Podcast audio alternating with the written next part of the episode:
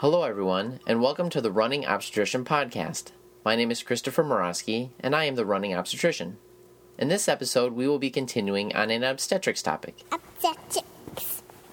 And, now that we have completed our review of the individual components of the obstetrical forceps, we will now begin to talk specifically about some of the more common obstetrical forceps in modern use. Most of the forceps that we are going to review here can be found in your labor and delivery unit. This episode will be dedicated to the Simpson forceps. These obstetrical forceps were first introduced by Sir James Young Simpson in 1848. Now, Sir James Simpson was an interesting character for not only his improvements to the obstetrical forceps of the time, but also for his invention of the air tractor, which was the first ever vacuum assist device known to be used to assist with vaginal deliveries. He also discovered the anesthetic effects of chloroform, which he pioneered for use in labor. Simpson forceps come in both short and long models. It is the long model that is more commonly seen in use today, with the short model reserved for outlet deliveries and use at time of cesarean section. Simpson's overall premise in designing his forceps was to focus more on traction rather than compression. The blades of the forceps of Simpson are gradually tapered and have a shallow cephalic curve. In the original design, the blades are fenestrated to allow for some purchase on the molded fetal head.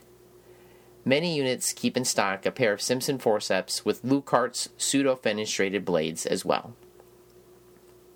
The hallmark of the Simpson forceps is the divergent and parallel shanks. The shanks quickly separate apart and travel parallel to each other just above the English lock.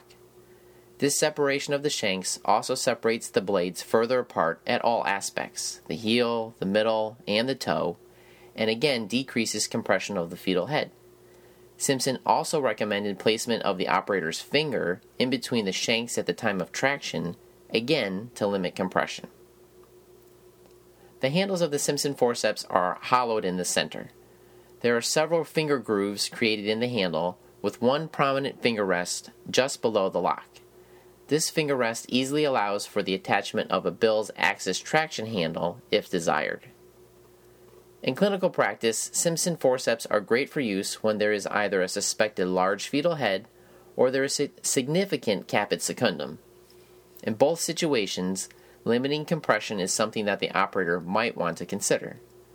Due to the long blades with a drawn-out cephalic curve, as well as a prominent pelvic curve, Simpson forceps do not make good rotational forceps, even with the use of a Scanzoni maneuver. Simpson forceps are most appropriate for low and outlet deliveries in the LOA, OA, and ROA positions.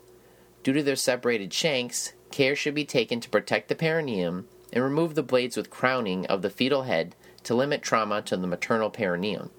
Personally, I use Simpson's forceps on a regular basis for low and outlet deliveries in the setting of the larger or molded fetal head. I do prefer the Lucart modification to the fenestrated blades in order to prevent abrasions of the fetal scalp and lateral aspects of the brow. Simpson forceps are a must-have for every obstetrician's forceps closet. I hope this review helped you find a place for these obstetrical forceps in your practice. Stay tuned for more podcasts on other obstetrical forceps, and please be sure to check out our website, www.runningobstetrician.com, and of course, you can find us on iTunes. Until next time, take care, take it easy, and keep on running.